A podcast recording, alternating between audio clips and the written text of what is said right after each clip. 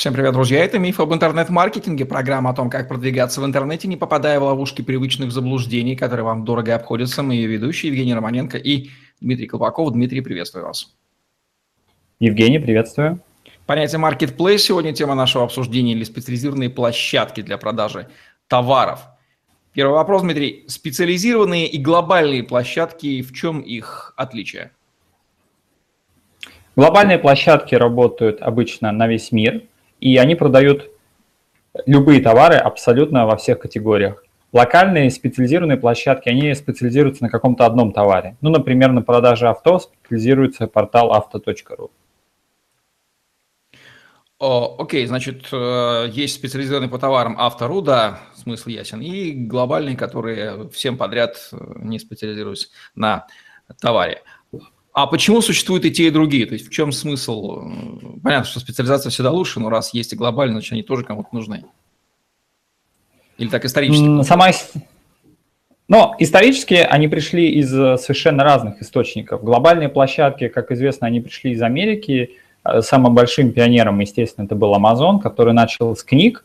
Кстати, когда он начал с книг, он был специализированной площадкой, он продавал книги, что-то вроде э, Озона.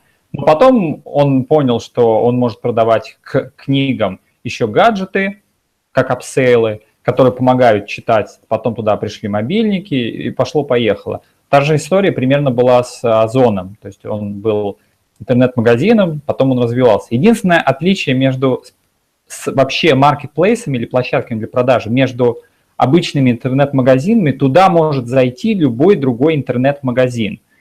Amazon – это не интернет-магазин, это площадка, которая привлекает другие интернет-магазины, чтобы они у не, на ней, на площадке Amazon, под брендом Amazon, продавали свои товары. И у них там будет секции, что этот товар принадлежит такому-то продавцу.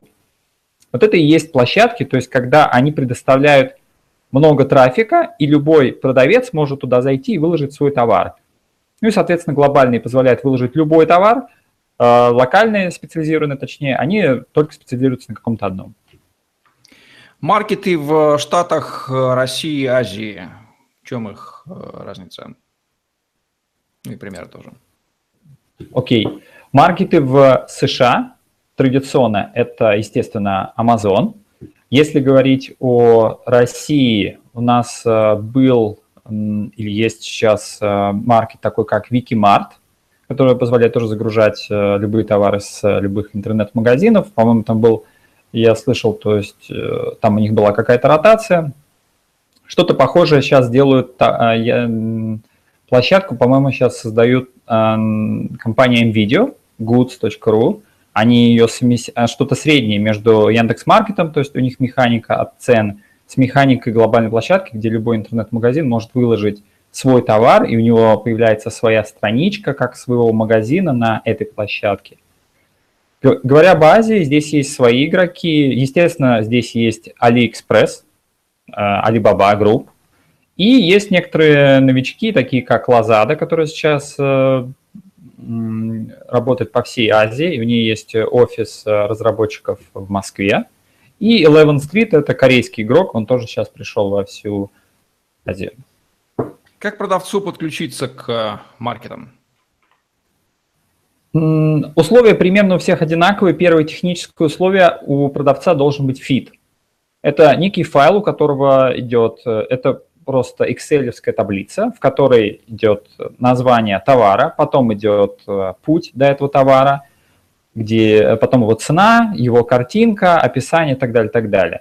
Соответственно, если он корректен, корректно составлен, площадка автоматически сразу же загружает все упомянутые э, товары, если все ссылки верны. Это в техническом плане. И дальше идет уже система платежей. Обычно система идет покликовая, когда идет переход на ваш товар, вы платите, э, платите за клик.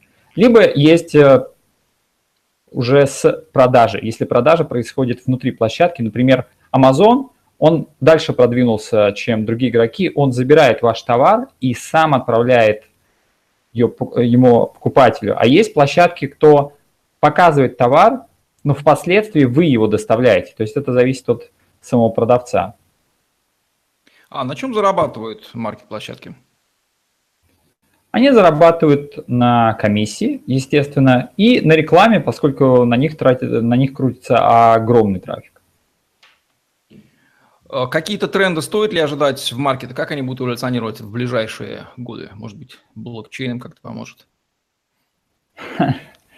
Про блокчейн я пока не слышал. Сейчас и, э, следующие тренды идут, что сейчас очень много появляется специализированных площадок. Если можно посмотреть на нишу еда. Сейчас появился Foodpanda, Uber открыл Food еда, Uber Eats, э, еще другие площадки. И, и многие рестораны в Америке, они уже просто уже не используют свою доставку, потому что они просто ставят, там здесь в Азии популярен Line, э, Line это площадка при мессенджере японском, Line, самым известным, он даже здесь популярнее, чем Facebook.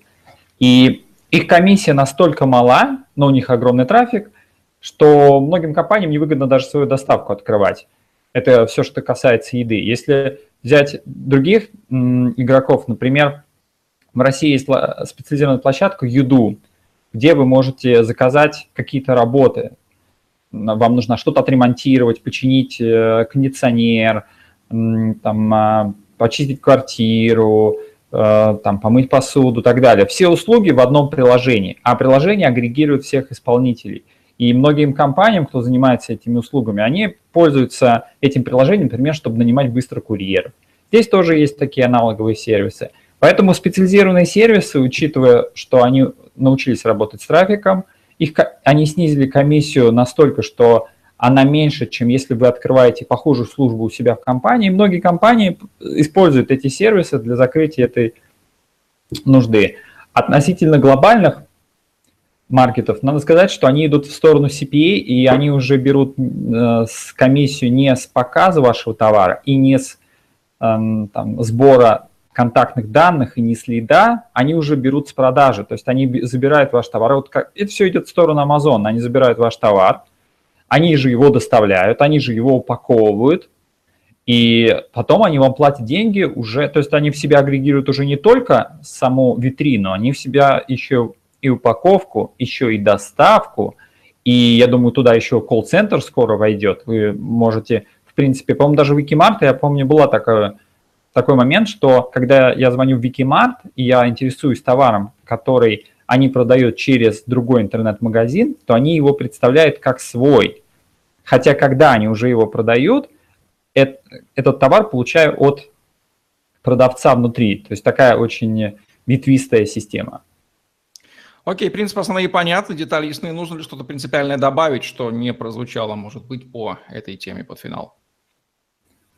Мне кажется, финальным таким очерком можно финализировать, что эти площадки, как специализированные, так и глобальные, они займут не, не профильные деятельности многих компаний, такие как доставка, такие как упаковка, или же такие как трафик. Если компания на этом не специализируется, это не ее основная сильная компетенция, сейчас они могут спокойно взять это э, в свои руки, и компании будут довольны, тогда они смогут специализироваться уже на том, на чем они, собственно, и базируется их основная компетенция.